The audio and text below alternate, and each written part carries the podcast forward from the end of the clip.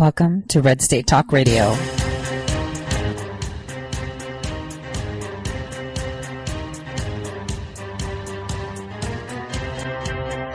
You're listening to Tori Says for the next hour. I'll be your host, Tori.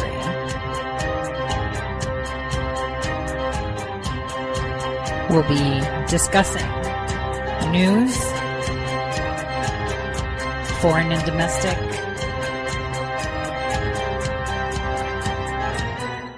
unfiltered news.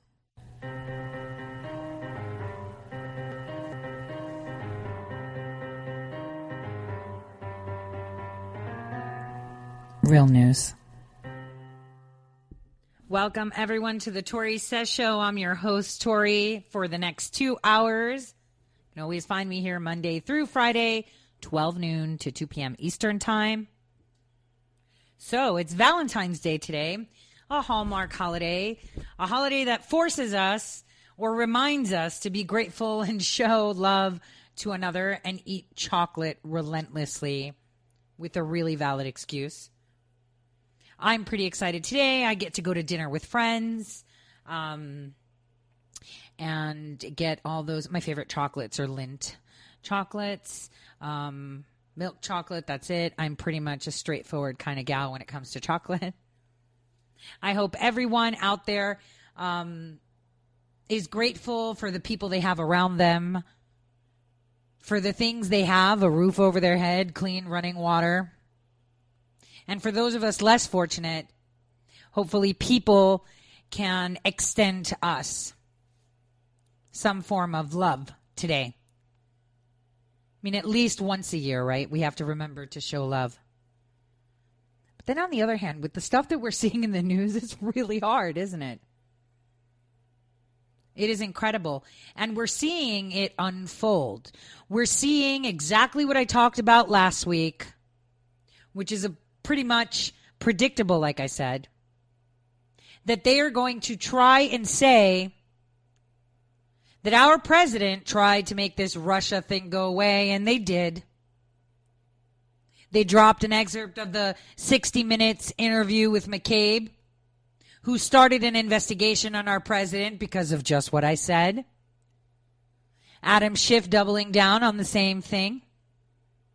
And then, like I said, this border security committee, complete and utter rubbish. Rubbish. Look at the Republicans on that committee. Rubbish. And it's a good thing people started to read it and figure out that there were loopholes to stymie building the wall. Because we have to remember if the mayors can do it, there's home charters that extend to neighboring cities. It is a hot mess. So, unfortunately, we're going to have to have a shutdown. We're going to have to have a national emergency. Pretty much it. They gave us less money. We know we have the money. We're already building. It's being reported that we're building, so no big deal, right? We'll talk about Ilhan today, too. Talked about her yesterday, you know, with that fake letter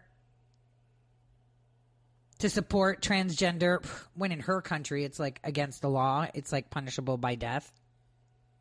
A woman that can't park her job at the door of our house you think she's not taking it with her everywhere? Of course she is. Like i said taqiyya right? We talked about this yesterday. No need to elaborate on that so why don't we start with just listening to a few excerpts of what uh, McCabe said. But actually, let's listen to CBS discussing this, how concerned they are. You know, they have the concerned face, their questions. And obviously, the DOJ offered a response to that on behalf of uh, Deputy Attorney General Rod Rosenstein.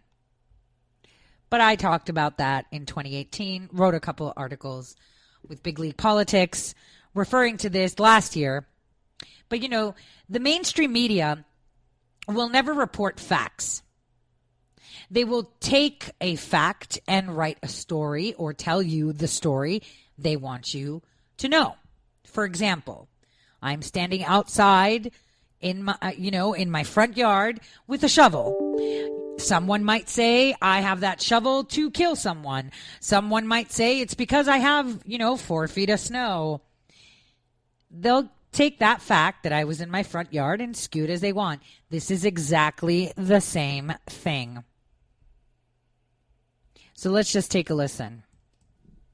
In his first TV interview since being fired, the former FBI's former director is telling 60 Minutes why he launched investigations into President Trump. If you remember, Andrew McCabe was a career official at the Justice Department who oversaw the Bureau's investigations into Russia's election meddling and Hillary Clinton's emails.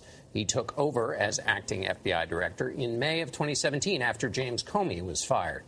In his new book, The Threat How the FBI Protects America in the Age of Terror and Trump, McCabe describes extraordinary measures Justice Department officials took after Comey's firing. He says he was concerned about the president's possible ties to Russia. Now, remember last March, about one day before McCabe was scheduled to retire, he was fired by then Attorney General Jeff Sessions. The Justice Department accused McCabe of misleading investigators about sharing information with the media. Now, he denies any wrongdoing, but as a result of his firing, McCabe did not receive his full benefits and is considering a lawsuit. Well, now, in an interview with Scott Pelley for Sunday 60 Minutes, McCabe discussed a meeting with the president in the Oval Office just hours after Comey was fired. I was speaking to the man who had just run for the presidency and, and, and won the election for the presidency, and who might have done so with the aid of the government of Russia, our most formidable adversary on the world stage. And that was something that troubled me greatly. How long was it after that that you decided to start the obstruction of justice and counterintelligence investigations involving the president? I think the next day I met with the team investigating the Russia cases, and uh, I asked the team to go back and conduct an assessment to determine where are we with these efforts and what steps do we need to take going forward.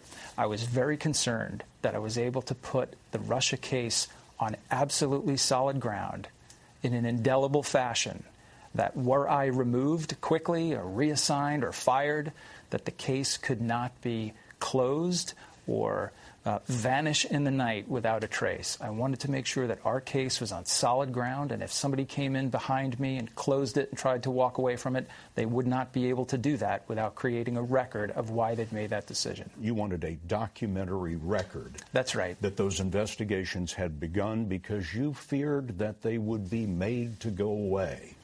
That's exactly right. The White House responded to the opening of that investigation, calling it a completely baseless investigation. But now we're hearing directly from McCabe as he tells his own story with Scott Pelley on 60 Minutes. Scott, good morning. Good morning. Uh, this is fascinating to see what you've learned in this interview. He was a career FBI uh, professional. This is the first time, however, that he's confirmed he opened that investigation. Why? Well, it was about eight days in May in 2017, right after Jim Comey was fired. And McCabe describes a chaotic time, especially at the Justice Department, when questions are being asked whether Jim Comey was fired to obstruct the Russia investigation, and if so, is the president an agent of Russia? There were two investigations, Norah One, a criminal investigation, the other, a counterintelligence investigation. McCabe told us that he had many reasons to open both of those investigations, and as we just heard him say, he wanted to get those investigations opened so that if he got fired right away, they wouldn't just disappear. What did he say about friction in the White House after the firing of Comey? Wait, before we listen to the rest of what this clown has to say, he's focusing on the eight days of concern. Because Comey was fired, McCabe stepped in, uh, you know, they needed a plan. He was really worried that our president is a Russian agent. Listen to that. I mean, how embarrassing is this? How childish, petty, and disgusting it is. Because, you know, the Russians are laughing at us. The world is laughing at us. The world that knows exactly what's going on is laughing at us right now. And they realize that unfortunately the American people do not have the common sense to see beyond the mockingbird media. They don't. Incredible, isn't it? So he writes a book, so it's true. No, he needs money. He has no money. He was not afforded any benefits. And this is all coming out because their pants are going to be pulled down. Now, McCabe could have come out before and done this, talked about this, right? But he didn't. Why? Because this was their plan, like I said. Their plan was they knew that the Mueller investigation would come to an end. It would be a nothing burger. It would expose the fact that they've spent taxpayer dollars on nothing but a witch hunt. The only reason they started it was to sever ties and delete evidence. So their new tactic, and we saw this with the Whitaker questioning, is to say that the president has installed people that will make this go away. And this is why he didn't shut it down. All of us were saying, just shut it down. It's it's a hoax. It's garbage. You know, the article that I wrote up uh, in 2018 in the summer, where I broke, obviously, you know, mainstream media is never going to give it to me. I broke that Mueller was an inferior officer. He had to answer to someone. He had a job to do and a scope to do, and he did not have anyone guiding. They had Jeff Sessions recuse himself, of course, because Jeff Sessions was in on the questioning in 2016 with this Russian lawyer. I wrote about that too. This is why he had to recuse himself. So we have McCabe coming out and we're going to analyze this. Just listen to what else, you know, their shocking revelation was. You know, now that the Russia story is done, they need to revive it in another way by saying, well, the investigation was done because he made it go all the way, right? We talked about this. They made their intentions clear with the questioning of Whitaker. Let's continue. Well, he tells the story, John, of the president repeatedly in meetings and phone calls trying to convince him, McCabe, that everyone at the FBI wanted Comey fired mm-hmm. and that everyone was very happy about that. And McCabe talks about the interview, it talks in the interview on 60 Minutes about him telling the president, no, sir, that's not what happened. I'm encountering people in the hallway who are in tears mm-hmm. over the firing of Jim Comey. And he says it was at that point that he realized that if he hadn't burned the bridge with the president, he could certainly smell it smoking. Mm. It's certainly a very candid conversation. I've only read an excerpt from the book, but he is he's speaking very candidly about his feelings for the president and his impression of the president. Was there anything in the interview that surprised you about what he was saying? Gayle, the, the most illuminating and surprising thing in the interview to me were these eight Scott days in May. Pelley looks so. When all of these things were happening behind fake. the scenes that the American people really didn't know about. There were meetings at the Justice Department in which it was discussed whether the vice president and a majority of the cabinet could be brought together to remove the President of the United States under the 25th Amendment. These were the eight days from Comey's firing to the point that Robert Mueller was appointed special counsel. And the highest levels of American law enforcement were trying to figure out what to do with the president. And I just want to put a finer point on that because there has been reporting, but I don't believe there has been a source that went on the record to confirm that the 25th Amendment was discussed about removing the president. So McCabe is saying that that was discussed. Absolutely. McCabe, uh, Norah, as you point out, is the very first person involved in these meetings who has come out and spoken publicly. That there was a discussion underway about removing the president of the United States. There, they were counting noses. They they were not, not asking cabinet members whether they would vote for or against removing the president, but they were speculating this person would be with us, that person would not be, and they were counting noses in that effort. And this was not perceived to be a joke. This was not perceived to be a joke. Mm-hmm. It was also uh, said uh, at, at, a previous time that the Deputy Attorney General, Rod Rosenstein, offered to wear a wire mm-hmm. into the White House to record potentially crimin- incriminating conversations with the president. A statement was released after that that that was never serious, it was sarcastic, etc. McCabe in our interview says no. It came up more than once, and it was so serious that he took it to the lawyers at the FBI to discuss it. Mr. Rosenstein seems to deny that in a very carefully worded statement, though. It's very interesting how McCabe's version and Rod Rosenstein's version of that exchange. Well, Rod Rosenstein says that he never authorized wearing a wire into the White House, but that's not what we're talking about here. We're talking about discussing whether it was a possibility. Did you have a hard time keeping your face on straight while you're talking to him? Because he really says some jaw dropping things. I did, Gayle, silently say to myself during the interview, I can't believe I'm hearing this. And it seemed as though he was trying to reinforce how surreal and abnormal all of this was. He'd never seen anything like this. He'd been in the FBI his whole career. He'd wanted to be there since he was in law school. He rose, he had a sterling career. He became head of the prestigious Washington Field Office, the head of counterterrorism, uh, and rose all the way to the number two position at the FBI. And this was, without a doubt, the most surreal moment he'd ever experienced. Can't wait to see it. Yeah, Can't extraordinary. Inter- Well, here's what's surreal. What is this fourth branch of government doing? We haven't elected them. Who are they to say what is in our best interest? Who gave them the authority to do so? This is a problem. The fact that we have the mainstream media painting McCabe, a career FBI official, they said it many times, career. See, the military moves people every four to six years to avoid deep seated connections. But we don't do that in the intelligence community or the FBI or the Department of Justice, which makes people very comfortable. How do you remove people from power that you've never elected to be there? This is the most dangerous and surreal thing I've heard.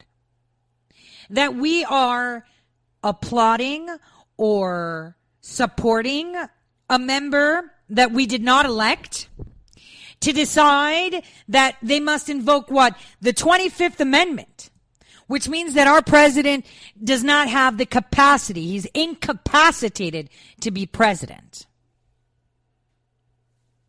This would require that his cabinet come against him, which would include the Attorney General, Secretary of Defense, the Treasury, a bunch of them.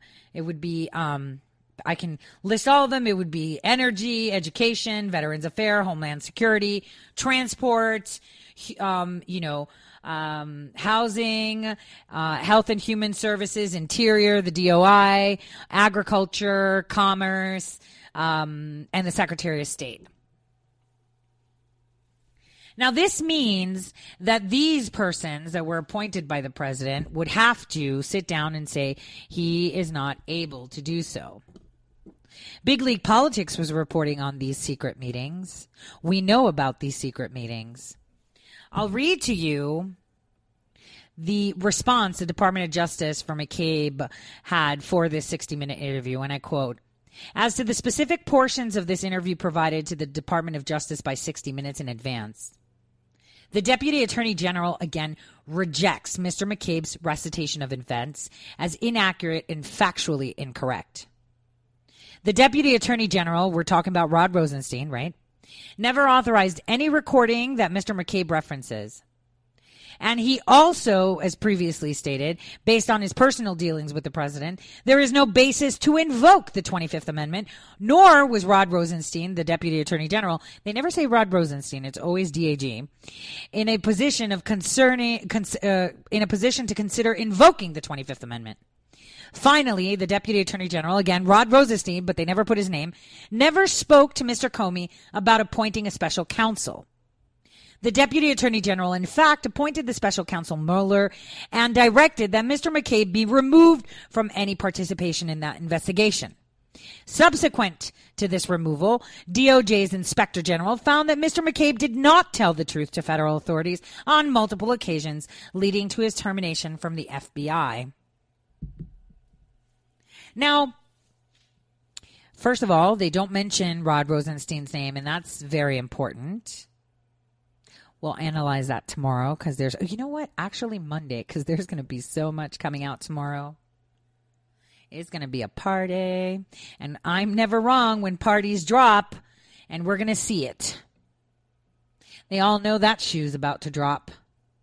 And you know, they pulled the trigger. Adam Schiff went there. The deep state went there. This unelected fourth branch of government went there. Imagine how disgusting it is. Think about it. That your intelligence community and your FBI believe that they know best for you. Unelected persons, right? Working against the duly elected president. These are the people that we did not elect.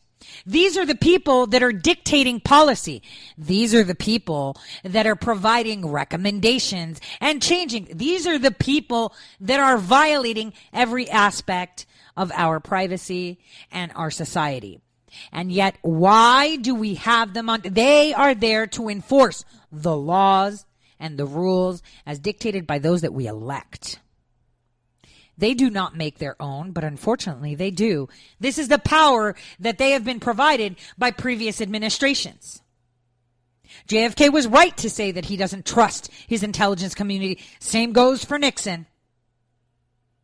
These, this is the fourth branch of government, the unelected branch that decides what's best for you. And you don't know who these people are. Slowly it's coming out. These are career agents. These are career politicians that have non elected jobs. These are the people that can ruin your life with a click of a button. These are the people that decide who can speak and who cannot.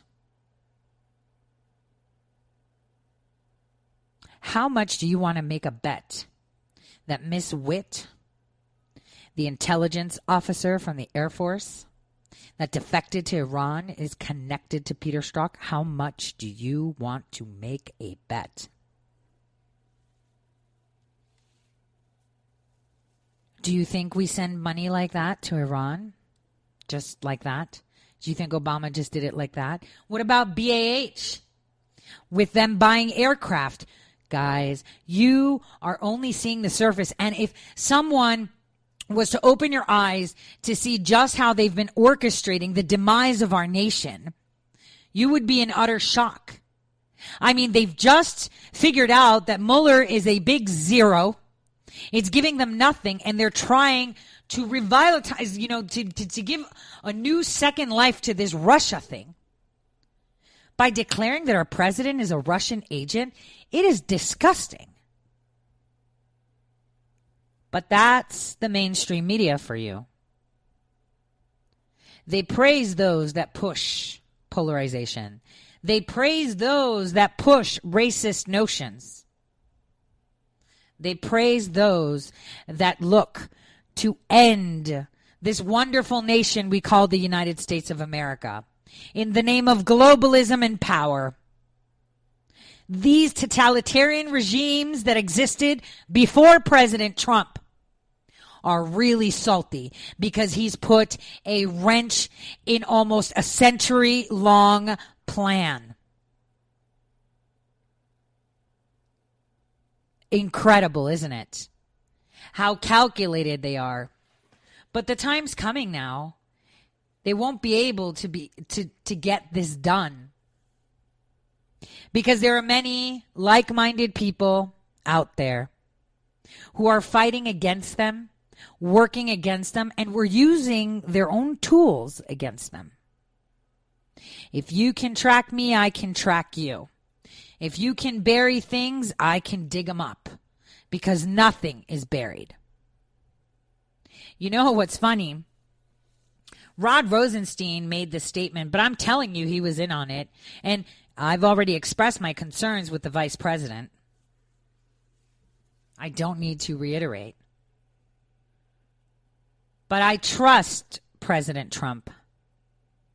I trust what he does. Doesn't mean that I agree with everything he does, but I trust there's a method to what he's doing. There is a reason for every appointment, every firing, every action he takes, because I do not have the access to the information he has. You know, in England yesterday, I was watching a video clip where a person stood up and said, You know, I'm really tired of this. We're supposed to be out and we're not. They're bickering. The House of Lords are people we didn't elect, but our MPs are supposed to be fighting for what we need. At this point, what we need is someone like President Trump to be here to fix this mess. The world loves our president. And the more love they show to our president, the more hate, loathing, and lies they will spin on their mainstream media platforms globally.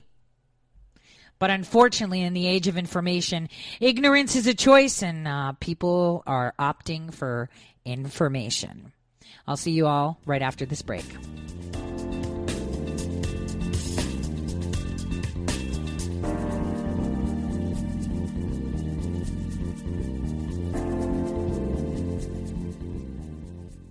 Red State Talk Radio is now available as a voice command on your Amazon Echo and Echo Dot by simply saying, Alexa, play Red State Talk Radio.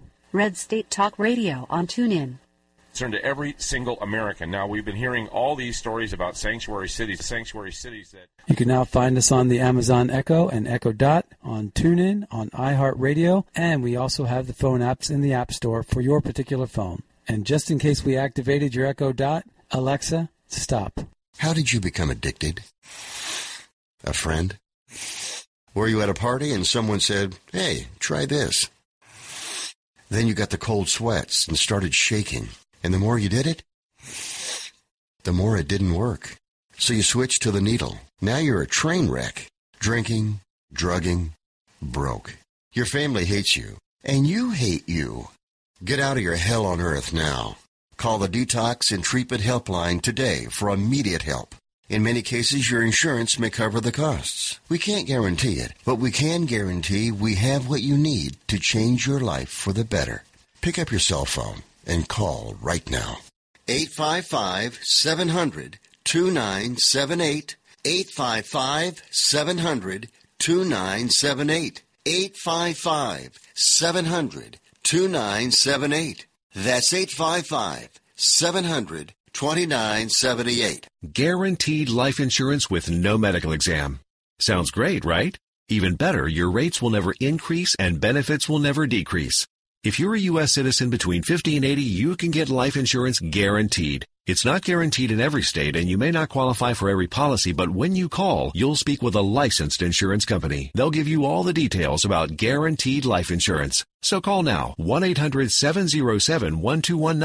1-800-707-1219. 1-800-707-1219. Hey, this is Leonora Cravota from Red State Talk Radio for My Pillow. I used to have trouble sleeping. My Pillow changed all that. I now fall asleep within moments of my head touching my pillow. That's how comfortable My Pillow is with its patented interlocking fill. My Pillow stays cool and does not go flat. Plus, it's machine washable and dryable. My Pillow has a 10-year warranty and a 60-day comfort guarantee. My Pillow is also the official pillow of the National Sleep Foundation, and it's made right here in the USA. My Pillow is now offering Red State Talk Radio listeners a four-pack special with two premium standard or queen pillows and two go anywhere pillows. That's four pillows for the price of one. To take advantage of this special offer, call 1-800-961-9194 and ask for promo code Red State. That's 1-800-961-9194. Promo code Red State. Put sleepless nights behind you with My Pillow, the most comfortable pillow you will ever own. For the best night's sleep in the whole wide world, visit mypillow.com.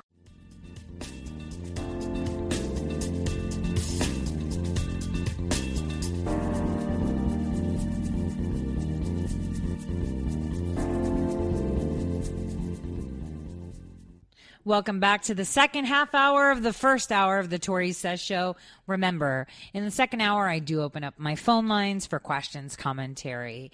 Uh, right now, the Senate is about to vote on William Barr's nomination. This will be very interesting. But in the meantime, uh, I wanted to play McCabe speaking. It's a one minute clip uh, from 60 Minutes. I want you guys to just listen to him, but I also want to make note that at some point he his body gave away something that is incredible. He said that he shouldn't have been elected presidential candidate and he stopped himself but you can hear it so pay attention closely he says it right at the beginning when he talks about him being um, the president elect listen to the man who had just run for the presidency and and and won the election for the and he shook his head and it sh- and won. It shouldn't have been is what he was saying. This is how upset this fourth branch of government is that our president that we elected that they couldn't even have him lose when they rigged the election. This is how they decide who is allowed to be president remember the fourth branch of government this is the face of the deep state presidency and who might have done so with the aid of the government of Russia, our most formidable adversary on the world stage. And that was something that troubled me greatly. How long was it after that that you decided to start the obstruction of justice and counterintelligence investigations involving the president? I think the next day I met with the team investigating the Russia cases, and uh, I asked the team to go back and conduct an assessment to determine where are we with these efforts and what steps do we need to take going forward. I was very concerned that I was able to put the Russia case on absolutely solid ground in an indelible fashion that were I removed quickly or reassigned or fired, that the case could not be closed or uh, vanish in the night without a trace. I wanted to make sure that our case was on solid ground, and if somebody came in behind me and closed it and tried to walk away from it, they would not be able to do that without creating a record of why they'd made that decision. You wanted a documentary record. That's right. That those investigations had begun because you feared that they would be made to go away. That's exactly right. So he was worried that these uh, false allegations about Russia, when we all know the only Russia collusion that we've seen is $145 million to the Clinton campaign and also Mueller delivering the uranium one sample himself and dealings that they had. Remember, hot Mike Obama? Oh, when I'm done, you know, and I'm not president anymore, I'll have more time so we could chit chat. This is ridiculous. I have no idea how this person is even given the opportunity to speak. He should not. It is unacceptable. Unacceptable. This loathing of our president. This fourth branch of government rearing their head and demanding that people pay attention. But you know what? Our president got in there and he started cleaning up. Most of them were fired or forced. Like he tweeted today, many of the top FBI brass were fired, forced to leave, or left. Same thing happened within the party, the Republican Party. Because we've got who who who have we fired? Comey, McCabe, Rybicki, Baker, Priestap, Peter Strzok, Lisa Page, Kortan, Campbell, um, who else? Tur- uh, uh, Turgal, Bauer, Anderson, Coleman, Campbell, um, Steinbach, uh. I mean, there are so many of them, uh, you know, that were removed. And the thing is, how do we fix uh, the FBI and the intelligence community, right? Because they're pretty much one and the same. One is more publicly available, the other one is more covert. How do we fix this? Because they've been operating with this power for decades. How do you tell them you don't have that power anymore? You can't make such decisions. You take orders. Your job is to take orders and execute them. And those orders come from our president because he is your commanding officer. Not the director of the FBI, not, you know, the DNI, not your CIA director. It's the president of the United States that gives those orders directly to each division. How do you remove that power? And like I said, sometimes it's best to just go in there and just gut it all the way down to the janitor. But on this scale, how do you do that without looking like a tyrant? Because that's exactly what the mainstream media is going to put. And this is why people haven't perp walked yet. Because, like I said, and I've been saying for a while, we need to let them pull their own pants down.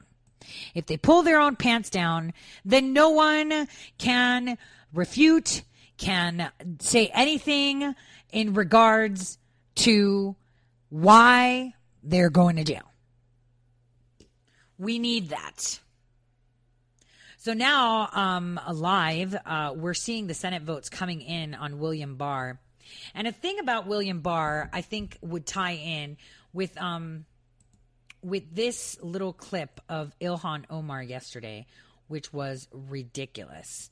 I'd like you guys to take a listen to it, and and and this actually ties into William Barr as to why, if I was a senator, and I support the president hundred percent, but like Rand Paul, I would say sorry, I can't, and I'll tell you why because Elliott Abrams is tied into this too, and one might wonder why is Elliott Abrams down in Venezuela if he's such a problem. But just take a listen first before we analyze Ilhan Omar's disgusting stance, the the smirk, the um, irony, the drunken of power. Like even CNN was like, "Whoa!" She was like, "I'm not talking to you," and you know they're trying. They're seeing her true face now. So this is just take a listen to what she says. Thank you, Ms. Omar. Thank you, Chairman. Um, thank you all for being here and thank you for your uh, testimonies. Mr. Abrams, in 1991, you pleaded guilty to two counts of withholding information from Congress regarding your involvement in the Iran Contra affair, for which you were later pardoned by President George H.W. Bush. All right. So uh, I reposted and pinned to my Twitter feed the article about William Barr uh, for you guys to understand who he is. She can't even pronounce things correctly. It was the Iran Contra deal. And uh, this was done under uh, Bush 41 uh, when uh, he was president, but actually vice president, right? Because we all know Bush was a three term president um, because he actually was president instead of Reagan. We know what happened. But this is where it comes in. Because in 1978 and there's an article where you know it actually it was one of the best ones i wrote last year where i exposed peter strzok and his father peter strzok. Again that's what he's named peter strzok senior i guess. Um, in 1978 they actually went to iran and took down the iranian government and installed the one that we have today. The 40 year tyranny that iran has is what we did. And that was all done by Peter Strzok Sr. and further throughout the years with the Iran Contra, where we were giving them missiles and weapons and installing this regime. Um, Bill Barr was included in on this, and so was Elliott Abrams, just so you know. So this was, it was kind of like Obama gave money, cash, untraceable cash, um, Bush gave missiles and weapons to put in kind of the same way as we put in Maduro in Venezuela. So take a listen. I fail to understand uh, why members of this committee or the American people should find any testimony that you give uh, today to be truthful. If I can respond to that. Uh, um, it wasn't a question. Okay, so that was super not nice. That wasn't a question, and her face is like smiling and smirking. But what she's referring to is that he withheld information from Congress. Why? I mean, Congress didn't even have the information that Bill Barr was drinking, you know, uh, you know, cocktails with Noriega in Costa Rica, talking about, you know, where's my money on the hundred million dollars. They didn't tell Congress about how the Clintons had shaved off a hundred million dollars from the cocaine deal. They didn't tell Congress how they framed Barry Seal for all of this when all he did was do his job as instructed as a CIA qualified pilot. So this is all BS, and we know that Elliott, Elliott Abrams was part of this fourth branch of government, this is how far back it goes, that they are above the law. They don't have to tell Congress, they don't have to tell you what they do because it's about national security or whatever umbrella they want to put it on. So, in one sense, she's right. Why are we going to believe you if you withhold information? I get it. But her attitude tells you different because this is how she wants to spin it. Just take a listen.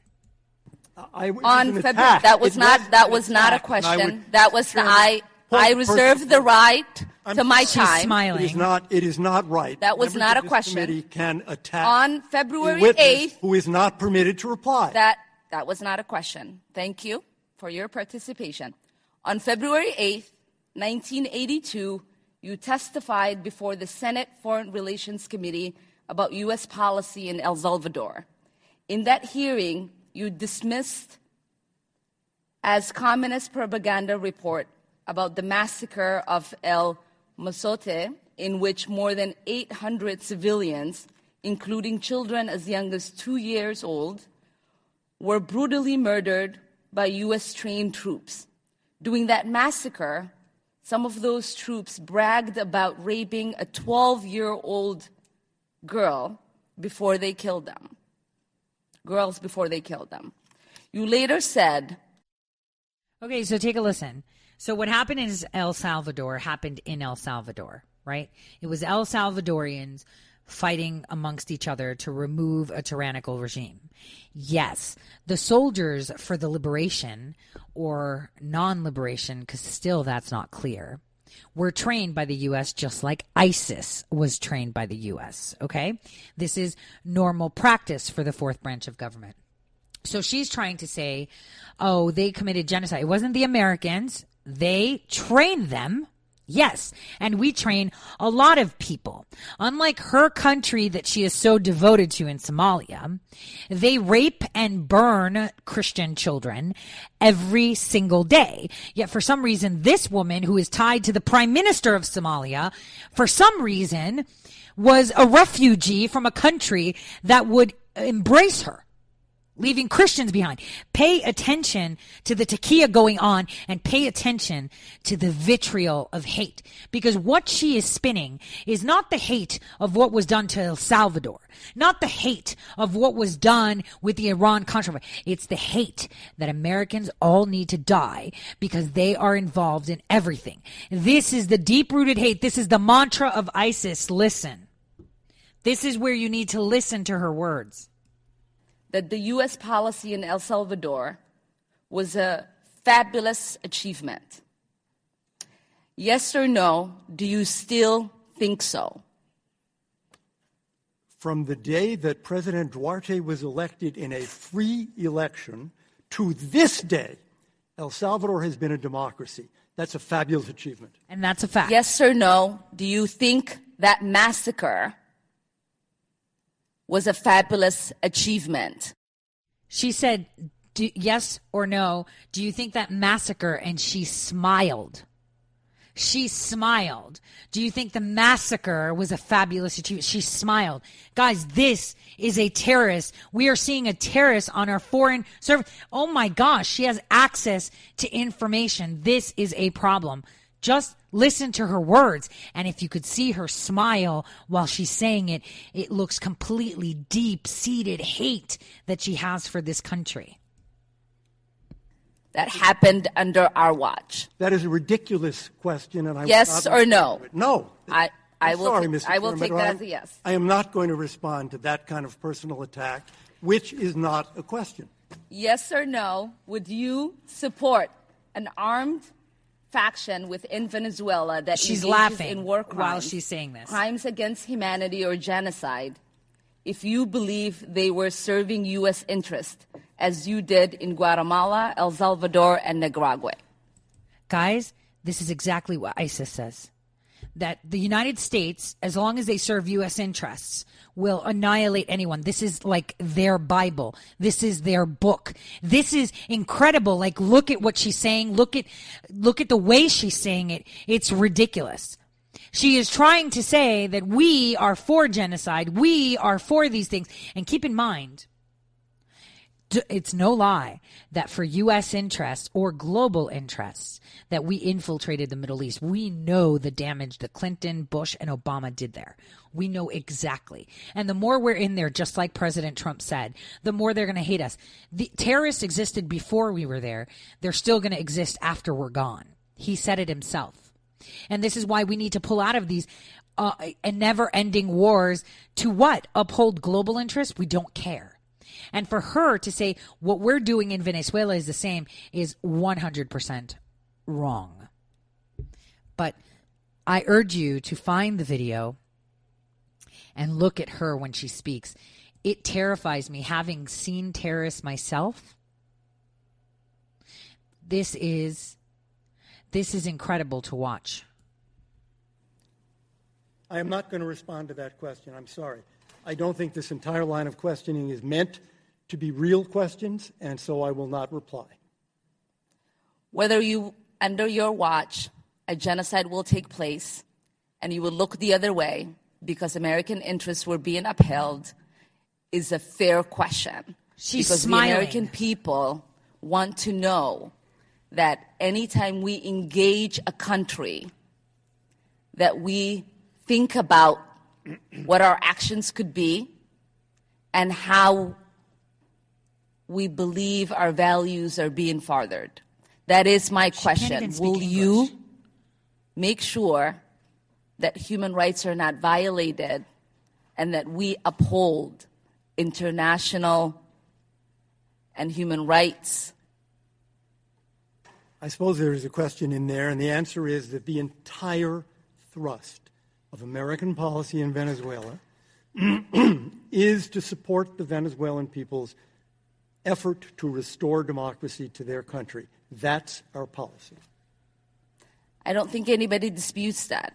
The question I had She for is. you is that the interest, does the interest of the United States include protecting human rights and include protecting people against genocide?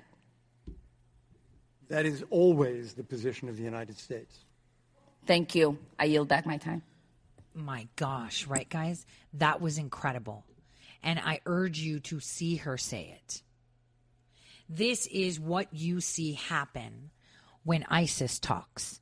This is exactly what ISIS purports. I don't think ever.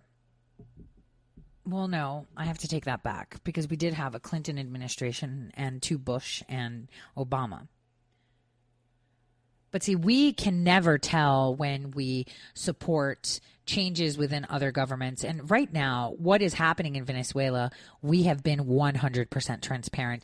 In a previous um, radio show, I depicted how this is the first time that we're 100% transparent. We're like, listen, guys, we're pulling out of the Middle East. We're pulling out of Afghanistan. Venezuela is under this dictator that was installed through Clinton, Bush, and Obama administrations.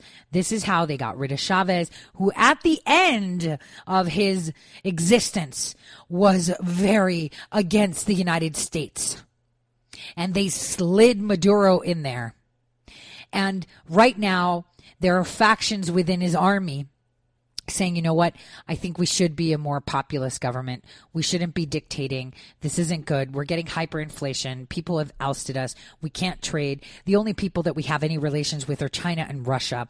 And they're coming in and they're giving us money, but they're exploiting us. Isn't it better that we actually make money if we're going to be exploiting our resources? And this is exactly what the U.S. is saying. The U.S. is saying they've got over 300 years of fossil fuel.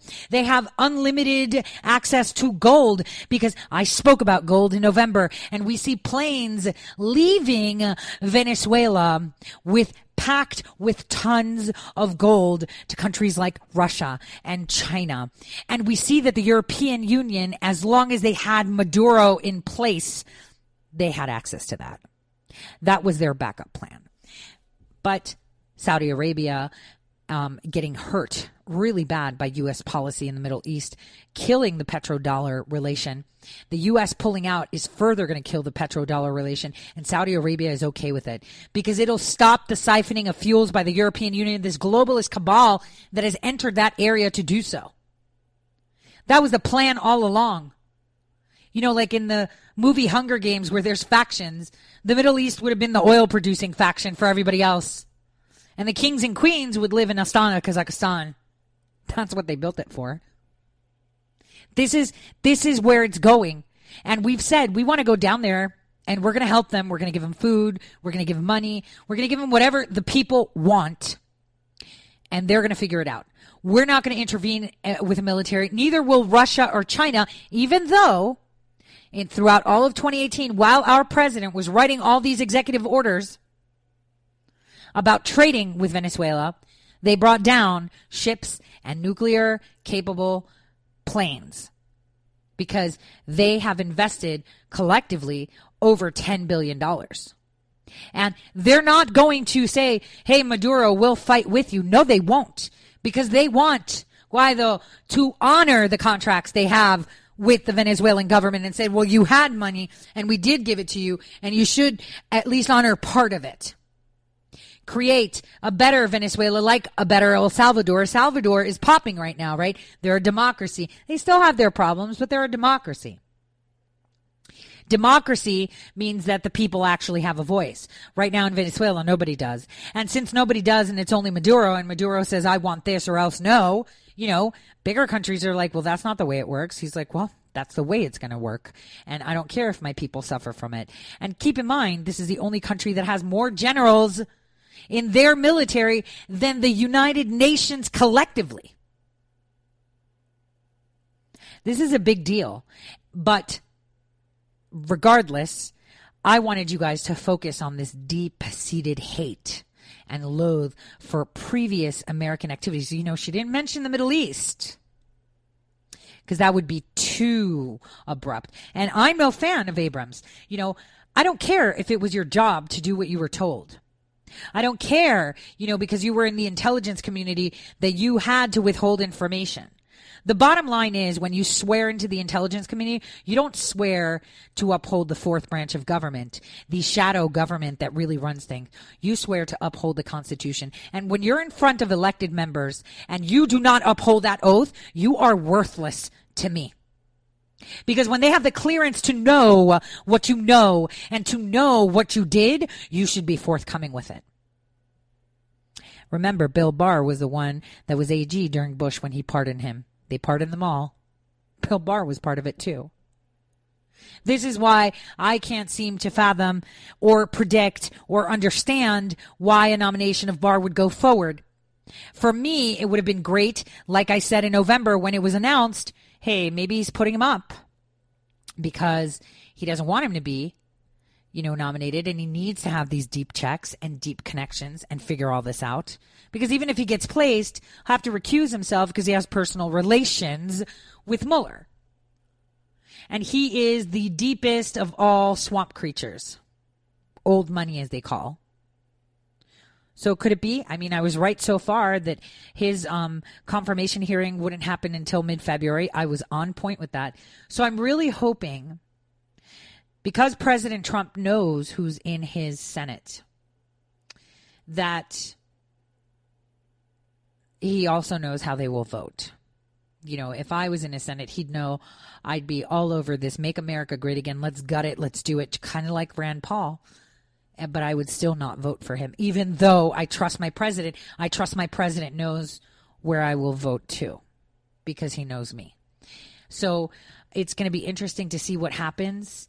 Um, I personally do not want Barr in office, but uh, like I said, I trust my president that he knows what he's doing and I trust that he knows what the senators uh, within his party know what they're doing. So we'll see how that works out. Now I'm coming up to my next, my top of the hour break. I will be opening up the phone lines in the second half. Would more than welcome uh, any conversation or questions you may have. Um, and I'll be monitoring uh, the nomination because I see all the senators right now on the floor. I see Senator Cramer there, um, who kind of said he might actually vote for him. I hope not. Um, we'll see. I never know. I'll see you all in a few. Bye.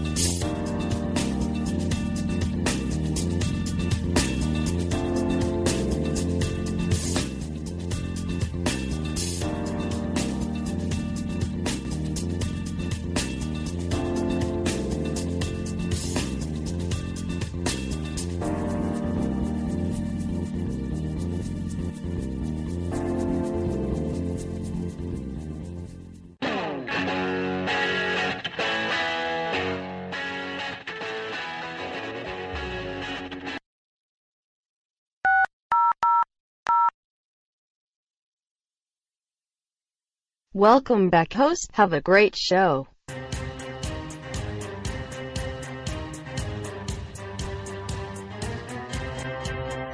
You're listening to Tori Says for the next hour. I'll be your host, Tori.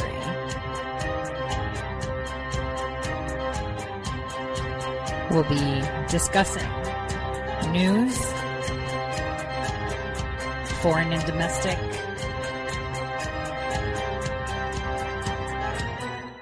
unfiltered news.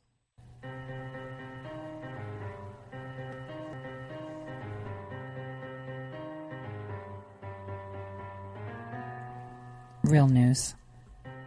So it looks like uh, William Barr is being confirmed. Um, it's coming out that they've confirmed him as Attorney General. Gosh, now we're going to see what side of history he's going to be on because we've got all these old players in our park right now, and for me, that's um, that's very concerning. Um, for someone that you know, like myself, that looks into history, because the history always proves what we're going through today and it'll tell us our future. I've, I've said this many times. Um, so it's, it's, it's very concerning to see that um, he was confirmed by the Senate. So, you know, for me, it's, it's, it's, I struggle with this, like I've said, but at least I knew that there was going to be a delay for some reason. So now that he's being been confirmed, what next is the question. You know, he and Robert Mueller go back for a very, very long time. And the envoys that we're using now for different aspects of penetrating um, I would say no, elaborating and changing our foreign policies, let's say, uh, have always worked with William Barr. And my concern lies in how we will deal with Brennan. That is how I will judge this Attorney General in the way that he will hold his friends and former co workers to standards like Brennan. So this is going to be interesting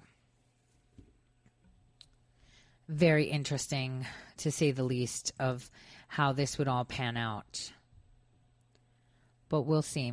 The outlook looks good if, you know, the bottom line is the president wanted this to happen, so it's happening, and I have to trust that. Even though I'm not on board with it, only because I know the detailed history of what kind of actions men like William Barr have executed. For me, it was a problem of him privatizing prisons and helping approve this uh, modern day privatized slavery and filling these prisons up with what Hillary coined as super predators. You know, he was a mastermind behind all this. Um, he doesn't uphold the Fourth Amendment. It's really concerning. But, you know, even your enemy or someone that works against good has a purpose. They all have a purpose. And so I am going to maintain my course in saying that he's got to have a purpose, even though he's one of the most corrupt people in there. And one might say at his age, maybe he's trying to make amends for the millions that have been killed under his watch and for the uh, perversions against rights of American citizens and not upholding the Constitution. And this is his redemption at the final leg of his life. But people that enjoy power, you know, are not usually the ones that look for redemption. But I'm no one to judge. We'll see how that pans out. Uh, our, phone lines are open. It's um 215-867-8255. That's 215 Top Talk. If you uh, want um, to chime in or if you have any specific question. Now, what I'm expecting to come out now, aside from their new attack on attacking the Mueller investigation and making it seem like our president uh, has obstructed justice, and like uh, Andy McCabe said with his own words, was going to make this Russia thing go away. Um, you know they're revi- they're giving new life to this Russia collusion thing again, and it's extremely tiring They're talking about the 25th Amendment. Uh, they're bringing it back into the fore. They're pulling their final. It's the last bullet in the chamber that they have, and they've just pulled it. So it makes you wonder why they would do it now. Out of all times, why now? Why didn't McCabe come forward a few months ago? Why didn't he come forward, you know, a year ago, right? Why did he come out now? Because what he was saying during the 60 Minutes interview contradicts what he said to to elected members of Congress and to interviewers uh, within our government. So why now? Why is the fourth branch of our government, this unseen shadow government, suddenly so adamant to trash our president, to uh, you know, uh, discredit him and delegitimize his presidency with all that he has done, with all the obstacles that he's had to pass. Why now? That is the question. Why are they doing this now? They could have done it a year ago. You know, this 25th Amendment, right? Checking if someone's of sound mind. Honestly, though, think about it. Why don't we do one of those checks on, uh, you know, Pelosi, who can't even remember who the president is. That's the thing. What is it? Why, why is it that they're bringing up the 25th Amendment now? They are literally exposing the fact that, and this is something that I said in 2016, right? While he was still campaigning, they are staging and setting the stage and setting the table so that they can feast on impeaching him in some way. Maxine Waters was the first one to say impeach 45 with the 25th Amendment. You remember her crazy rants. Why now? Why is Andrew McCabe coming out now? Because now on the global, you know, stage, they are literally stating that they tried to overthrow a, uni- a sitting United States president because he shouldn't have won. And McCabe said it on his interview. Should mm, became president. You know, was elected for president. He said it. They did not want him. The fourth branch, the shadow government, did not want this man to be president because he is killing their plans.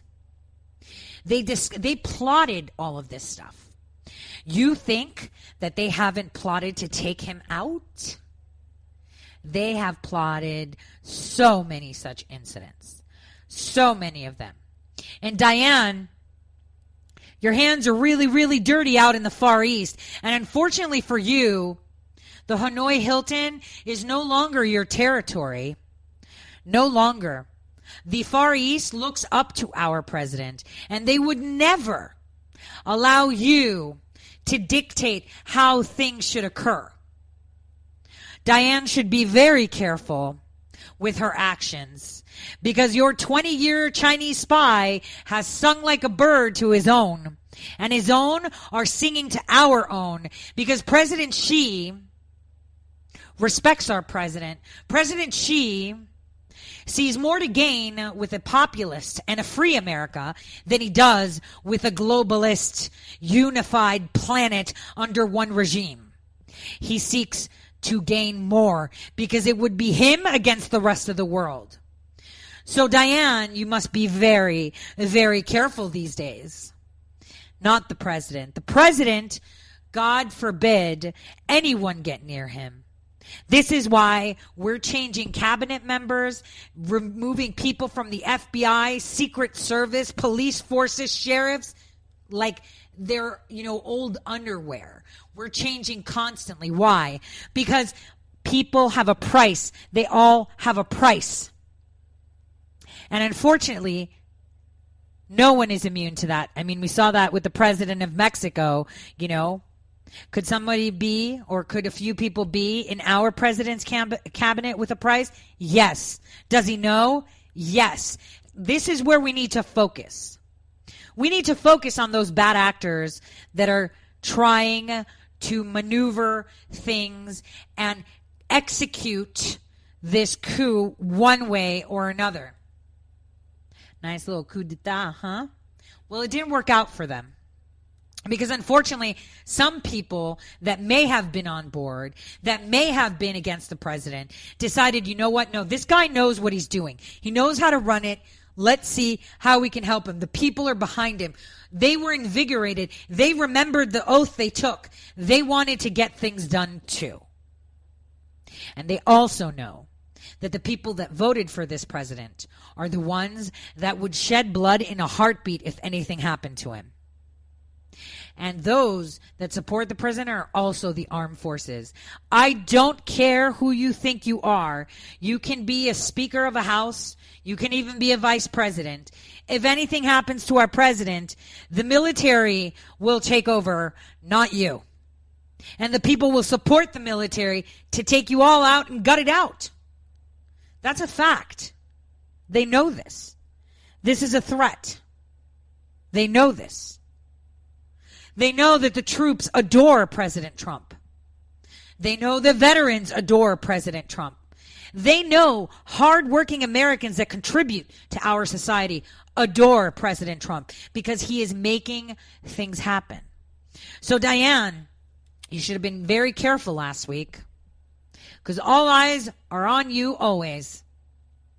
And you should be very, very careful to the actions and the people you speak with. Because remember, never in history, and ancient history, has any member of Chinese government, emperors, etc., requested from another leader to meet halfway, to negotiate, to show any sign of weakness, and President Xi did because he considers our president an equal. He approves of what our president is doing, not because it's for the benefit of the people, but it's the benefit for his plan. It gives him more security. Because even though he's been benefiting financially through the plan that had been executed, where he takes all the manufacturing, does everything, he does know that that would actually come to an end at some point in the future. And this interdependency with the globalist clique and his country would come to a standstill and be used against him as a very big weakness. So he can foresee future. This is why China has remained as a large empire, I would say, for thousands and thousands of years. Smart people they are, vicious, I don't agree with their cultural nuances or the type of government that the Chinese have. But it's their country, not mine. As long as they're not shooting people out in public, beheading people out in public, setting them on fire like they do in countries like Somalia and Iran, Ethiopia, Kenya. As long as they're not doing that, you know, it's fair game. As long as they're not restricting people from leaving the country, it's fair game. It's their country. Every individual is born to whatever situation, but it's their job to decide if they want to stay there or leave. You know, from the time that you restrict their ability to leave, that's an issue. And that's what we're seeing in Venezuela right now that people cannot leave Venezuela. It's being barred. People are trying to escape, they're being barred. That's an issue. Though I have to say, I am very concerned with um I, I, mean you could probably tell from my voice. I, I I am shocked that William Barr has taken this nomination. It is terrifying for me because I know exactly what he has um, been capable of. So for me now it's um, regrouping this weekend and trying to think how this would pan out I've tried for the past few months after him being nominated to find alternates here. But again, like I say, I do trust. But I like to be able to know where I stand. I think maybe because I'm a control freak. I really, really like to be able to predict things, uh, to you know put it into like my little map and um, find alternate solutions or outcomes that may come. And right now, I'm stumped every single solution, every single outcome I see with him in there comes out to be at a negative for our country and us as, as free people. So this will be interesting. You know, I was um, thinking with all of these things going around, what will happen after the Kim meeting in Hanoi? You know, like I'm like March seems really uncertain. I know that we have the sentencing of General Flynn, William Barr coming in and um, taking over the Mueller investigation, possibly ceasing it immediately, um, is a big deal. How will that affect the General Flynn sentencing? How will it affect our changes in uh, the way the Justice Department works? Because, see, the thing with William Barr is, is that he is one of those types of people that loathes questioning from the average person. He does not like a citizen to question him. Uh, seeing him from other confirmation hearings or statements that he made in the past, there's video clips of him, you know, in the 90s, etc. Um, it seems as if he believes that we are not worthy. So, you know, up until now, I felt comfortable contacting the Department of Justice with complaints, with letters, with suggestions, um, and seeing action as well, which is great. And this nomination kind of takes me back a bit because he's not that type of attorney general. He doesn't like to delegate, he's a control freak um, and he doesn't like to listen. So for me, that's that's it's it's very uncertain now for me uh, to what to expect with the General Flynn sentencing. Unless we see some serious action, which is one thing that that can possibly mitigate this.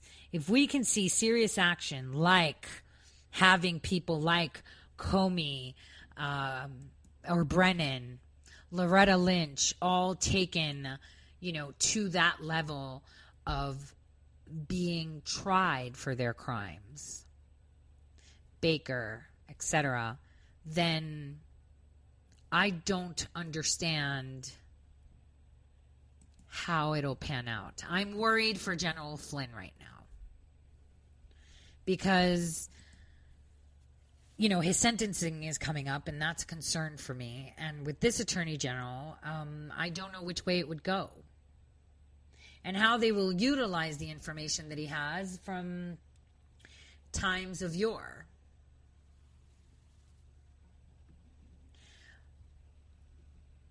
Crazy times, isn't it? We have terrorists sitting in our house. We have uh, a new attorney general that uh, is known to have one of the most dubious pasts and um, not someone you would expect to work under the Trump administration, which could be a big problem. But we have Rashida. We have Ocasio with this new Green Deal, which I'm really happy that we're putting forward for a vote because it'll weed out the ones that are just talking smack and the ones that are actually seeing it to go forward.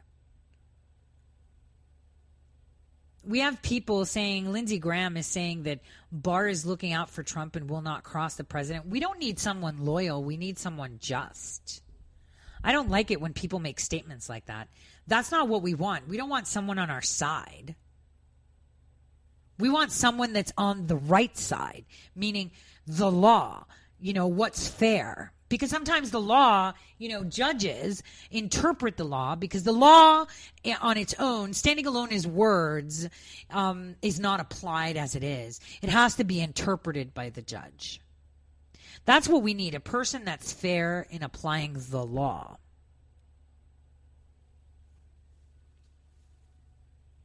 It's, you know, pretty harsh. I mean, I'm seeing, you know, reports from people you know, that they need another special prosecutor, uh, that they're going to try to get Barr to recuse himself from the Mueller investigation. Uh, you know, the final vote, you know, they're saying that the final confirmation vote was 54 to 39. Cory Booker didn't vote, by the way, which is weird.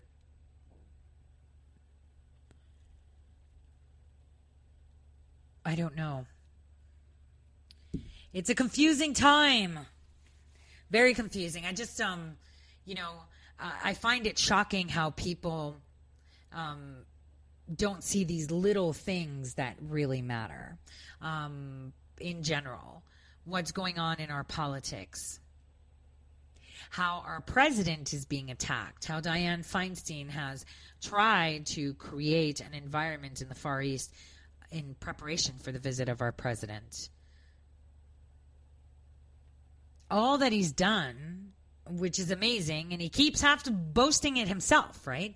the disinformation that they keep pushing, like, oh, you're getting less on your tax return. Of course you are, because you're paying less in taxes.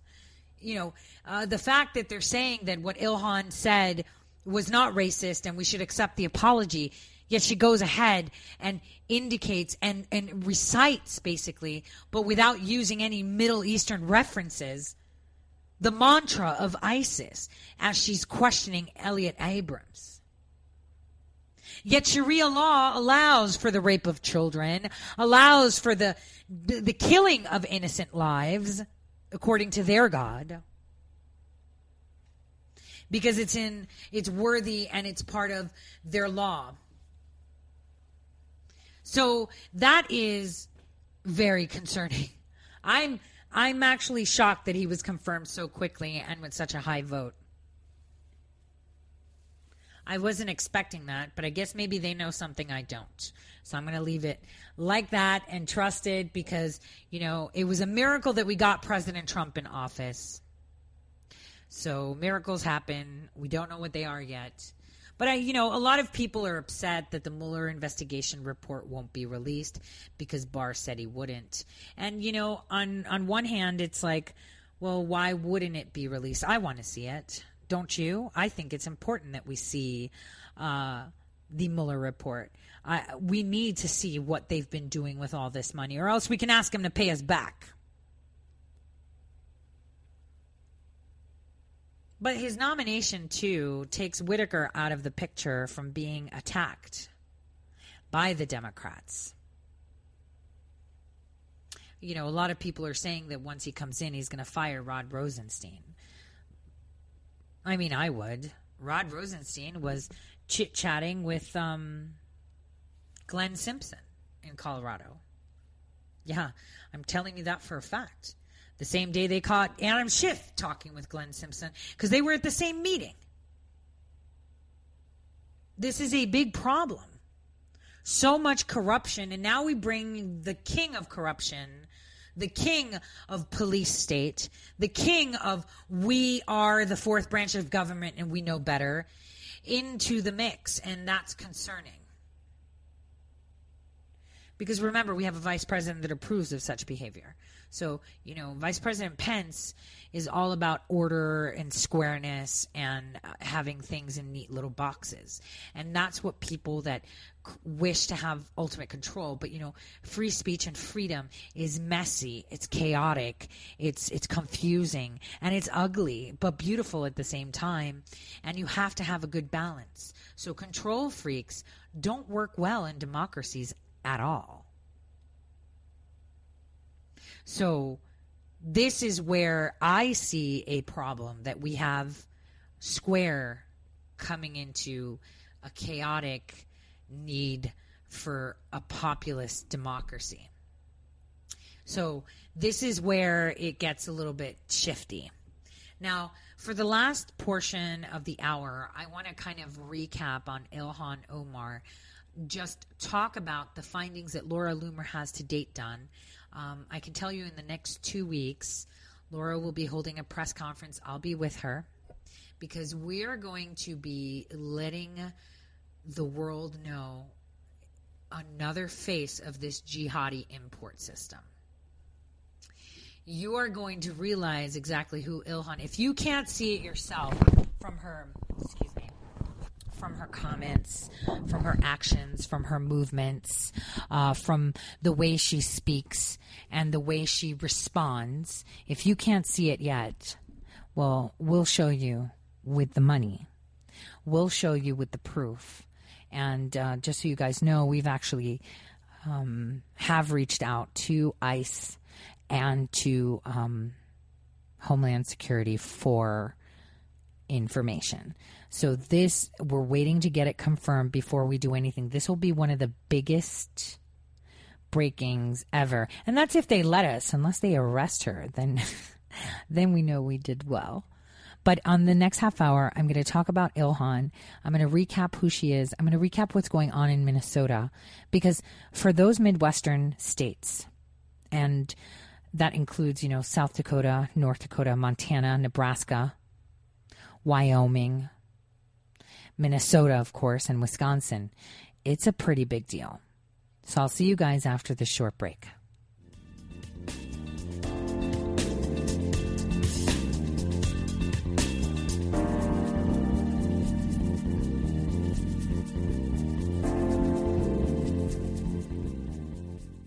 Red State Talk Radio is now available as a voice command on your Amazon Echo and Echo Dot by simply saying, Alexa, play Red State Talk Radio. Red State Talk Radio on TuneIn. Turn to every single American. Now, we've been hearing all these stories about sanctuary cities, sanctuary cities that. You can now find us on the Amazon Echo and Echo Dot, on TuneIn, on iHeartRadio, and we also have the phone apps in the App Store for your particular phone. And just in case we activated your Echo Dot, Alexa, stop. How did you become addicted? A friend? Were you at a party and someone said, hey, try this? Then you got the cold sweats and started shaking. And the more you did it, the more it didn't work. So you switched to the needle. Now you're a train wreck. Drinking, drugging, broke. Your family hates you. And you hate you. Get out of your hell on earth now. Call the Detox and Treatment Helpline today for immediate help. In many cases, your insurance may cover the costs. We can't guarantee it, but we can guarantee we have what you need to change your life for the better. Pick up your cell phone and call right now. 855 700 2978. 855 700 2978. 855 700 2978. That's 855 700 2978. Guaranteed life insurance with no medical exam. Sounds great, right? Even better, your rates will never increase and benefits will never decrease. If you're a U.S. citizen between 50 and 80, you can get life insurance guaranteed. It's not guaranteed in every state and you may not qualify for every policy, but when you call, you'll speak with a licensed insurance company. They'll give you all the details about guaranteed life insurance. So call now 1-800-707-1219. 1-800-707-1219. Hey, this is Leonora Cravota from Red State Talk Radio for My Pillow. I used to have trouble sleeping. My Pillow changed all that. I now fall asleep within moments of my head touching my pillow. That's how comfortable My Pillow is with its patented interlocking fill. My Pillow stays cool and does not go flat. Plus, it's machine washable and dryable. My Pillow has a 10-year warranty and a 60-day comfort guarantee. My Pillow is also the official pillow of the National Sleep Foundation, and it's made right here in the USA. My Pillow is now offering Red State Talk Radio listeners a four-pack special with two premium standard or queen pillows and two go anywhere pillows. That's four pillows for the price of one. To take advantage of this special offer, call 1-800-961-9194 and ask for promo code Red State. That's 1-800 961 9194. Promo code Red State. Put sleepless nights behind you with My Pillow, the most comfortable pillow you will ever own. For the best night's sleep in the whole wide world, visit mypillow.com.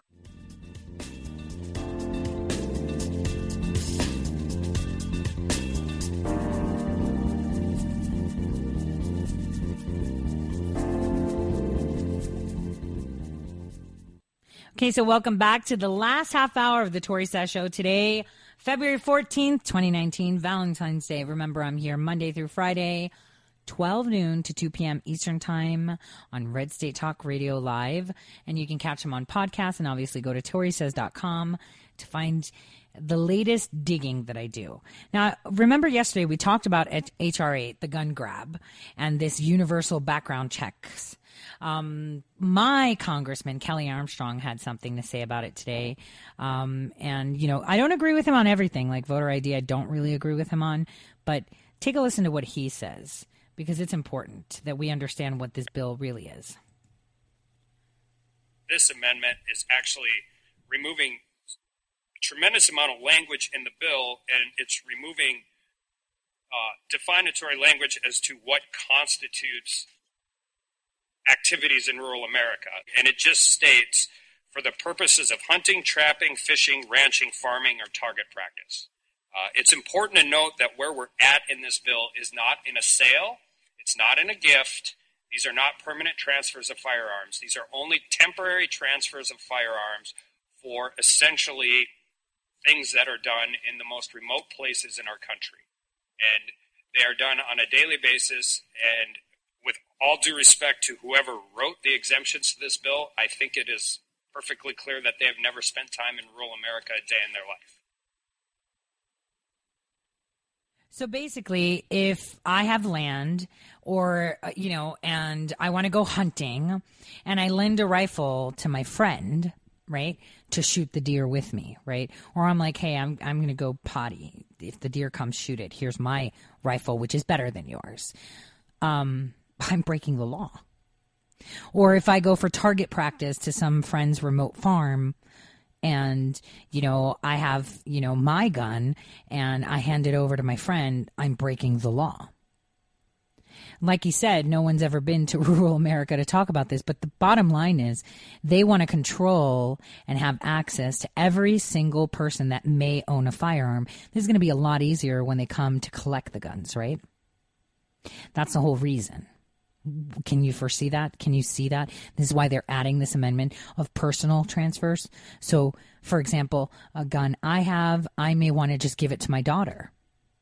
I'd have to do a bill of sale for that. Or, um, you know, uh, like I said yesterday, I want to upgrade and buy an AR 15. And I'm like, hey, here's my 9 millimeter uh, you give me $500 for that and I put that toward purchasing our, an AR 15, I need to pay for a background check on you and you have to pay to have one on me before we can sell it. That's crazy. This is just regulating guns more and not for the purpose of uh, safety, right? Because it's not for safety. Because that's not why it's there. It's to be able to track who has a gun and who doesn't. So this is a very scary amendment. And, you know, for some reason, they're trying to push it as if criminals are going to abide by the law. None of them get guns through personal exchanges. They steal them from people that may have them lawfully or, um, you know, take them off, like they say, friends or family that may have them lawfully. They stole the gun and used it. So that means that you're responsible for that. It doesn't make sense. So this is, you know, and the fact that it's not really being discussed in the media is very concerning. Now, Let's look at Ilhan Omar. If we remember, uh, Laura Loomer had confronted her last year, well, when she was campaigning actually, and said, you know, you married your brother, you committed immigration fraud. And you know, all these people now coming out, all of them, were the ones that were telling Laura, chill out. You're going to look nuts. This isn't right. You're attacking. And now all these people want to say, well, we've, we're on it. And they're reporting what she reported over a year ago. She has been putting it out there. She said she's an anti Semite. She says they're tied to Hamas, Hezbollah, Al Qaeda. She said all these things. And it's all coming to fruition. Remember, she was banned from Twitter because she said that Ilhan Omar is an anti Semite. And it came out. She slipped. Jake Tapper yesterday. Oh, let me see if I can find it. He had the most disgusting um, video that he put out on his, you know, making fun of the fact that our president was anti-Semitic by by cracking jokes right? Our president, Crackshos, is kind of like me, uh, where I said that, you know, other times I, when I'd go to McDonald's in New York, I would order my coffee. They'd say, How do you want it?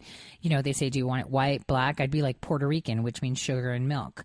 And people, oh, that's so racist. No, it's making, it's poking fun at stereotypes. It's okay because we're different.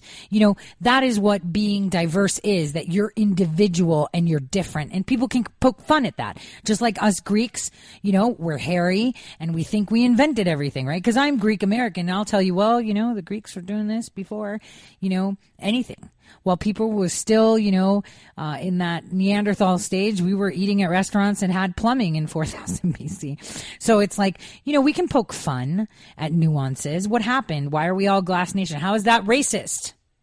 Racist, racism is seeing color and uh, using that against someone. Racist is seeing a cultural nuance and using it against someone. You know, that's that's what racism is. This is just poking fun. This woman, though, Ilhan, is racist to anyone that doesn't align with her ideology. I mean, there's evidence that was collected before she was able to remove it. Um, and some evidence that myself have collected, which is, you know, I'm always about follow the money, right? And now everyone's coming out stating a few of those things, but they're missing the big prize here. But they're stating how she married her brother. Is it her brother? Because think about it, guys. Let's pretend we're refugees, right? and we're coming from Somalia and we had to escape to Kenya. Would my parents only take me? Would they not take my siblings? They would leave my siblings behind? How did she get refugee status and not her brother? And is that her brother? That's the question. What is going on with these marriage licenses? What's going on with the immigration fraud? everyone's pulling these out now. Laura was talking about it before. No one was paying attention. And the conservative media is to blame too. I was so happy to see Michelle Malkin and Tomi Lahren give a shout out to her on national TV saying, you know, she was banned for calling her anti Semite, and she was right. Everything that Laura has said is 100% right. Because I'll tell you what, the stuff that I've been working on, Laura actually vets with me because it ties into what she's been, you know, our investigations come together. And you know what's so great when fellow journalists come together? You know, kind of like uh, James O'Keefe does this too. It's not about getting your foot up on the platform, right? It's about working together. Because if you work together, the truth comes out. It's not about who gets the story first. It's not about trying to monetize on someone else's back because I'm seeing a lot of that now. Um, you know, people are like, I'm going to investigate Ilhan Omar. Why? When someone else was investigating them, you were telling them not to. Oh, I'm going to do this and donate to me so that I can. No, you're not because you have no idea uh, about anything. You know, Laura has taken the investigations into Rashida and Ilhan from a different perspective that I have and we're meeting in the middle. And I'm more than happy for her to take it because what she has s- supplements what I have, and what I have reinforces what she has. This is the way good journalism happens that we all share ideas together. Kind of like me and Scott Adams, you know, talking about RBG, you know, debunking the photo that's now making rounds again, you know, through True Pundit who reported it. But we've already debunked it because it was a cut and paste from, you know, a picture that she had from when she went to Utah at some festival. When is it? The Sundance, I think. These are collaborations. If we all came together as patriots, as a nation, and said, all right, um, how do we put this together to get it out there? Like for me, I can sit there and write a story, but if I write it on my own platform, it'll get so much traction. But if I give it to someone else with a bigger platform that's corroborating with me, it's even better, right? And this is why I use pen names or I just give things to editors to run as, as their own. This Ilhan Omar situation right now, we're seeing Rashida fall into the shadows because she knows she's next the fraud that she committed in order to be elected. I mean, Ilhan's already paying back. She's committed um, election uh, violations and she's paying back funds because she had local universities promoting her, and you can't use state and federal funds uh, for campaigning and lobbying. Uh, she was advertising for interns for her, you know, group called Friends of Ilhan. Uh, this is like this is stuff that people aren't reporting. And you have to wonder in Minnesota, why didn't anyone speak up? Where's the media there? They're all tied together. And in my state, I noticed, um, you know, one woman had spoken up against, uh, she worked for like a charity called United Way, right? And she spoke up against how they're shutting down the media and this media is shutting this down in Grand Forks. And it was like, you know, why are they shutting it down? Blah, blah, blah. And now they fired her right before she could retire with benefits, of course. And you have to sit and wonder. And I found out, well, you know, United Way is now linked with Lutheran Social Services. And, you know, the media are on board with Lutheran Social Services because the senators are promoting them. It's very interesting how things happen now, how they're happening now, and how they're unfolding now. And I have to say, you know, um, channeling my inner Cernovich, because, you know, like I said, I don't agree with him on a lot of things he says. But I find him questioning things that are important. Kind of like how he said, hey, the Matrix let us see this now. You know, hey, maybe the Matrix is just letting it all open now and we can penetrate and pull out this information that was obfuscated, right? Obfuscated that there was immigration fraud, but you have to wonder why did she commit fraud? Why was it necessary to commit fraud? I already know the answer and I'm not going to say it yet until you know there's a presser for it. But why? Why do we have someone that was placed on, you know, foreign affairs committees? I mean, this is incredible that has access to classified information. These are the type of people that are willing to you know um, put sd chips into human beings and smuggle information abroad. This is a woman that supported terrorists that were caught going to isis and said that they shouldn't be um, imprisoned. And some of them are out now. All of them somali of course. There was a liberian immigrant just um, about a month ago here in North Dakota that was found to have had sex rape parties on children. And his relative is actually in charge of the same you know organization Lutheran Social Services that brought him into the United States in Fargo.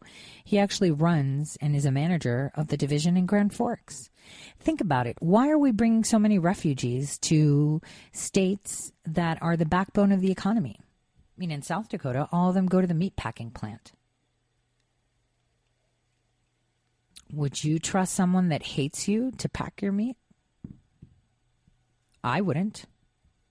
I don't even go to restaurants when I see someone nasty. There's like people throughout throughout the the nation of course, but in my state you're allowed to like sell your own home baked goodies or whatever. So if I see someone's a troll or nasty, right? Say they talk smack about everybody. They think they're better than everyone, even though they're losers themselves. And they start selling business products like creams, food, cakes, cheesecakes, whatever. Why would you go buy it? That person is so vile. They might know that you're up for a job uh, interview with some place and you're going to have to have a drug test and they slip in some drugs just to mess with your life. Because people like that are nasty. And people that commit jihad are even nastier. You have to focus and see where, where, and I annotate the where they are placing these refugees to work water plants, meat packing plants, recruiting more refugees. It's very important that we maintain our eyes focused on little things because, uh, like I demonstrated with the executive orders done by you know previous presidents, they altered the law to the point where age of consent is almost at 12 now. They've allowed bestiality as long as you use sexual organs for copulation with an animal. It's crazy, right? Why would you make that law? Like, that's disgusting. Yet, you know, if you neglect your dog outside, you get arrested, but if you use your sexual part in their sexual part, it's okay. It's just really sick. But those little changes over time yield large results. And these little changes that they've been doing over time, remember I played the video from the 1980s of what their plan was coming to the United States. They didn't hide it.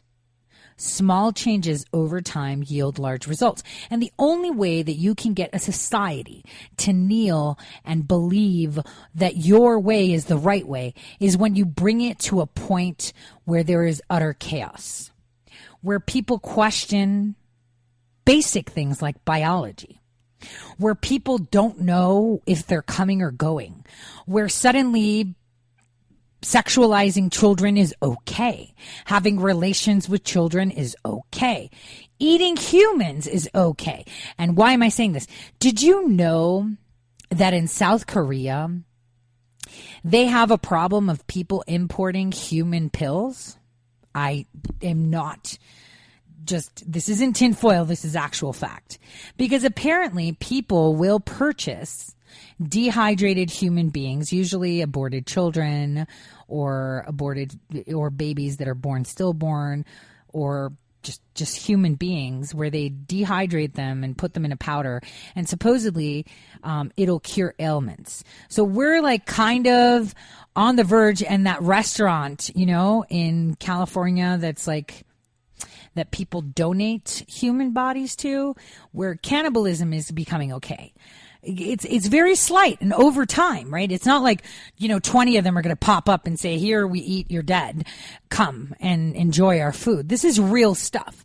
They do it slowly, meticulously, and patiently because it's going to be at that point where people are suddenly going to regain their sanity say, "Oh my gosh, what is going on?" Don't worry, Islam will fix it because that is the most controlling way because people will seek that stability you know, I, I, this is just, this has happened before in the past, guys.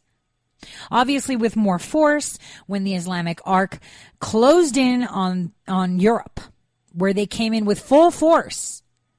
This is why you can see Arabic inscriptions in Roman baths in Scotland. But, you know, history, eradicating it, getting rid of books, tangible books, Yes, we're making room for libraries in my state and they want to throw away books. They want to digitize them. No joke. Throw away books. Lose that tangible evidence of things.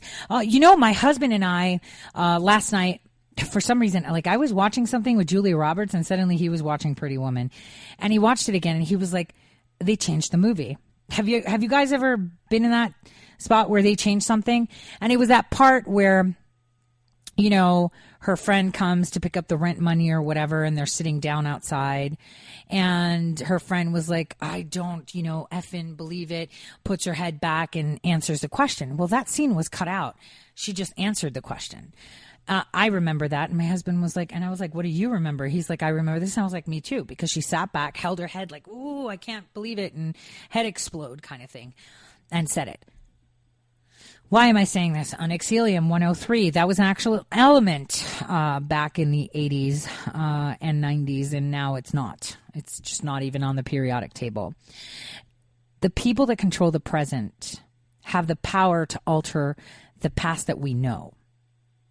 And history is repeating itself constantly throughout the world. We have seen this movie before where we're heading into a communistic society out of necessity and we will voluntarily forfeit because this totalitarian regime is successfully implementing their practices. We have a president that has come in at the right time, not to just save us. Because if he goes, the rest of the world goes. They see hope in our president. Don't listen to what the mainstream media tell you. They see so much hope with America. They love our president everywhere.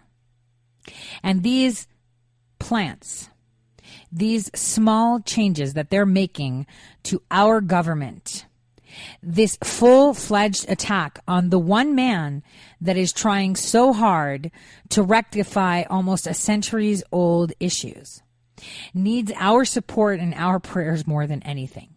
But he also needs us to help weed out things like Ilhan Omar, Rashida, Ocasio, and the people that are to come. Because I've said it again and I'll say it again. Yang is a threat.